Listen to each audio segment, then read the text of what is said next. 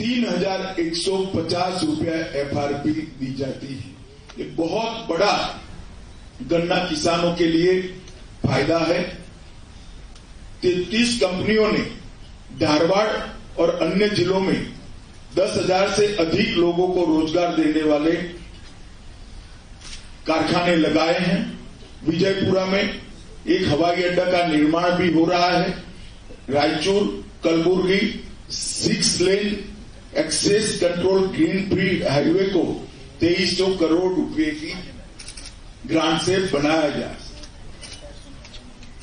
समग्र कर्नाटक की बात करें तो सोनिया गांधी मनमोहन सिंह की सरकार भी तब 2009 से 14 में 94,000 करोड़ रुपया 94,224 करोड़ रुपया टैक्स डेवल्यूशन और ग्रांटेड एड का मिलता था कर्नाटक। मोदी जी की सरकार बनने के बाद 94,000 करोड़ से बढ़ाकर 2014 से 19 के 5 साल में 2,26,418 करोड़ रुपया हमने देने का काम किया है। ये बहुत बड़ी बढ़ोतरी है। 140% की ग्रांट की वृद्धि हुई है। उसी तरह से टैक्स डेवल्यूशन और ग्रांटिंग एड का योग करें तो 22,000 करोड़ मिलता था, इसकी जगह 3 गुना कर 75,220 करोड़ रुपया कर्नाटक को मिलता है। हमने बहुत सारे मेजर प्रोजेक्ट भी करे। New Mangalore port authority 3,800 crore का project, 10 lane Bengaluru Mysore express 8,000 crore की लागत से प्रोजेक्ट, बेंगलुरु चेन्नई एक्सप्रेस 17,000 करोड़ की लागत से प्रोजेक्ट, बिदर कलबुर्गी बेल्लारी 7,600 करोड़ की लागत से, पहली दक्षिण भारत की वंदे भारत ट्रेन मैसूर चेन्नई मोदी जी ने लोकार्पण किया है। शिवमोगा और कलबुर्गी में हवाई अड्डे का उद्घाटन हुआ है। हसन विजयपुरा कोल्लार और रायचूर में हवाई अड्डों का निर्माण शुरू हो चुका है। 7 मॉडल विश्वविद्यालय चामराजनगर बीदर हावेरी हासन कोडागू कोप्पल और बागलकोट के अंदर हमने शुरू किया है और रायचूर और धारवाड़ में 2 ट्रिपल IT भी शुरू किए हैं। हमने मैसूर में एक टेक क्लस्टर बनाया है, मैसूर में फिनटेक क्लस्टर भी बनाया है।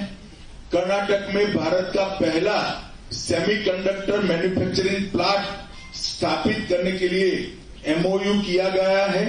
9 नए औद्योगिक क्लस्टर विकसित किए जा रहे हैं और पिछले 4 साल में हमने 55 लाख रोजगारी का सृजन भारतीय जनता पार्टी की सरकार ने किया है। गरीब कल्याण की मैं बात करूं तो प्रधानमंत्री आवास योजना के तहत 4,10,000 घर गरीबों को दे चुके हैं। जल जीवन मिशन के तहत 43 लाख घरों में शुद्ध पीने का पानी पहुंचाया है। लगभग 48 लाख परिवारों को शौचालय की सुविधा हमने दी है। 4 करोड़ लाभार्थियों को प्रति माह प्रति व्यक्ति 5 किलो अनाज फ्री ऑफ कॉस्ट दिया जाता है और 54 लाख किसानों को 15,000 करोड़ रुपया हर साल 10,000 रुपये का हम चेक इनके बैंक अकाउंट में डायरेक्ट देते हैं। आयुष्मान भारत योजना लगभग 1.38 करोड़ लाभार्थी हैं और 37 लाख कनेक्शन उज्ज्वला के गैस योजना के भी हम दे चुके हैं।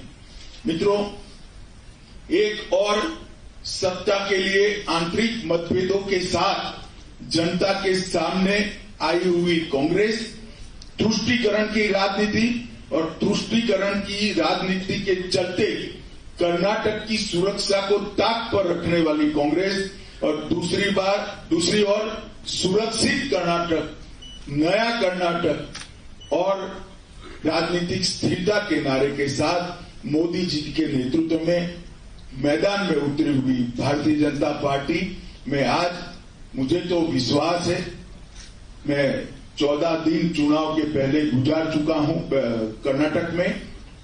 कर्नाटक की जनता पलक पावड़े बिछाकर भारतीय जनता पार्टी का स्वागत कर रही है।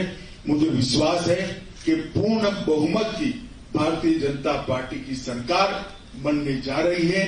मेरी कर्नाटक की जनता से करबद्ध निवेदन है कि तो आप अभी सुन रहे थे केंद्रीय गृह मंत्री अमित शाह जो कि प्रेस कॉन्फ्रेंस कर रहे हैं। कर्नाटक में चुनाव प्रचार के लिए वो मौजूद हैं और केंद्र सरकार की जो उपलब्धियां हैं, कर्नाटक बीजेपी सरकार की जो उपलब्धियां हैं वो जनता को बता रहे हैं।